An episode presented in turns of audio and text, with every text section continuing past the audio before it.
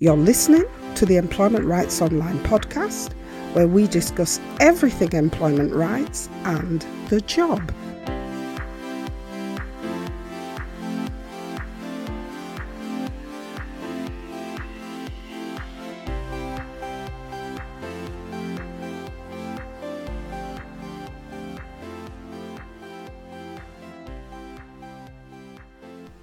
Hi there.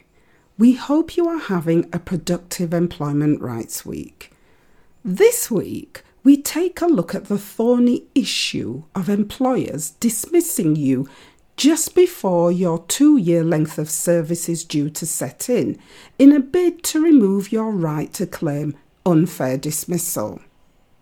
This week's topic came after we received a listener's question arising from our mini series on suspensions. So, better late than never, we take a deep dive into the issue of length of service and the right to claim unfair dismissal. Now, we did look at a particular angle of unfair dismissal in episode 86 of the podcast when we looked at the need to have two years continuous service, which is acquired with the same employer, to claim unfair dismissal irrespective of whether your employer moves you around different parts of the site or the same company. In that episode, we established that even when your employer moves you around different parts of the company, as long as the hiring company, i.e., the company you work for, as long as the hiring company is the child of the parent company, then you have continuous service and moving you around the business does not interfere with that and therefore does not interfere with your right to claim unfair dismissal after two years' service. You can find more information about this particular angle of length of service in episode 86 of the podcast, and we'll put a link to that episode in the show notes where you're listening to this episode. In this episode, however, we're looking at something slightly different, still related to your two year service and still related to employers trying to sack you before your two year service. But this time, looking at employers trying to sack you just before your two year service to prevent you from claiming unfair dismissal. So, the point that needs to be made here is that you still need to have two years continuous service with the same employer before you can claim unfair dismissal. And that right is only available to employees. However, what has happened to some employees is that just before the two years service time period is up, they found themselves at the end of a dismissal with their employer sacking them just a few weeks or days before the two years service is reached, knowing full well that without that two years service, the employee will believe they do not have a right to claim unfair dismissal. This is what happened to our listener, who we called Samantha. Samantha contacted us for advice after she was dismissed two weeks before she was due to reach her two years' service. Samantha told us that the dismissal came as a surprise to her, as she believed she had been getting on really well in her job and there had been no mention of her not reaching the required standards for her role. Samantha told us that she loved her job but felt she had been treated unfairly and wanted to know if there was anything she could do about the dismissal.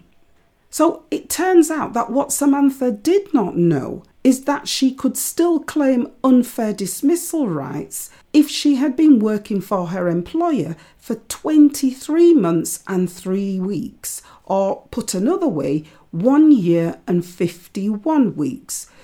So, 1 year and 51 weeks is an important timeline in your employment rights because some employers do not realise that even if they dismiss you or an employee who has worked for the company for one year and 51 weeks, they will still have to pay you or pay their employee at least one week's statutory notice by law. And in doing so, This means that you or the employee can add that one week statutory notice to your length of service, taking you over the two year service requirement and therefore giving you the right to claim unfair dismissal. So let's apply this employment right to Samantha's case. Samantha worked for a greetings card retailer and started working for the company on the 18th of May 2020. This meant that Samantha believed her two year length of service time limit would be reached at the 17th of May 2022. However, Samantha was dismissed on the 6th of May 2022 without any complaints about her work, without any warnings, and without any investigation. Samantha was given one week statutory notice pay and was simply told that her work had not come up to the required standard and therefore the company was letting her go. Samantha, she was rightly shocked about her dismissal. Now, in Samantha's case, Samantha was dismissed two weeks before her two year service was due to be reached, meaning Samantha had worked for the employer for one year and 50 weeks, and her notice pay of one week only extended her length of service to the 13th of May 2022, which effectively meant that Samantha's notice would have already been served before her two year length of service would have been reached. So, what we had to explain to Samantha is that if she had been given her one week's notice on the 13th of May, her employment rights would have used her notice period of one week to extend her length of service to the 20th of May meaning that Samantha would have reached the required two year time limit at the point at which she was dismissed and would therefore have qualified for unfair dismissal rights. So, in terms of claiming unfair dismissal, there was nothing Samantha could do. So, to recap, because Samantha had been given her notice at the point in time where she had worked for one year and 50 weeks for her employer, the one week notice period would only have extended her length of service to one year and 51 weeks, when the required service period to claim unfair dismissal is one year and 52 weeks. So, had Samantha been dismissed on the 13th of May, her one week's notice would have taken her beyond her two year length of service time limit. We did explore other ways in which Samantha could claim unfair dismissal, but Samantha was clear that she enjoyed her job. She said that her employer had treated her well, she had been paid on time every month, and she had received the right amount of pay and had received regular pay slips.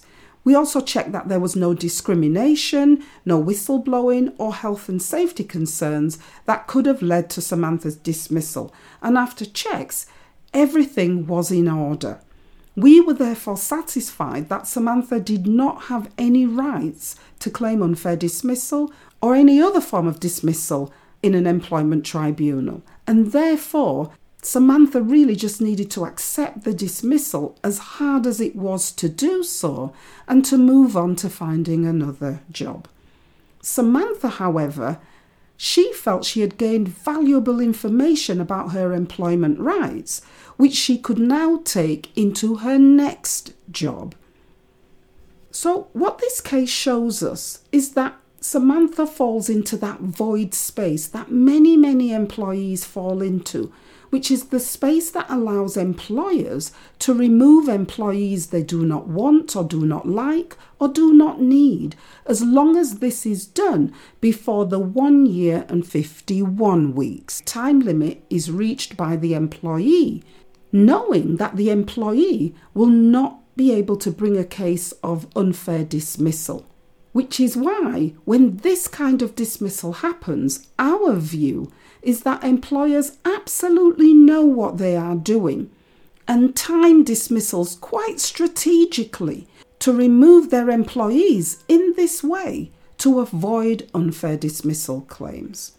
Word to the wise here Record your start date somewhere in a notebook or on your computer or device so that you have a clear idea of when your two year length of service will be reached. And of course, remember that if you are a worker and this happens to you, you have no rights at all in this area. And that's it for this week. Our takeaways for this week are that if you find yourself being dismissed just before you reach your two years length of service time limit, you need to check your start date and whether your two year time limit will be reached when you add on your one week statutory notice pay period. If the answer is yes, you may still have the right to claim unfair dismissal at an employment tribunal. As usual, you can find all our support links at the bottom of the show notes where you're listening to this week's episode, which includes our free checklist on the top 15 things you can do if you need to bring a complaint at work. We also include some template letters in the download which you can use to write your complaint. Remember, you can help us by sharing our podcast information with your friends and colleagues and by leaving us a review on iTunes or anywhere else where you can leave a review. Until next week, have a great Employment Rights Week. Bye for now.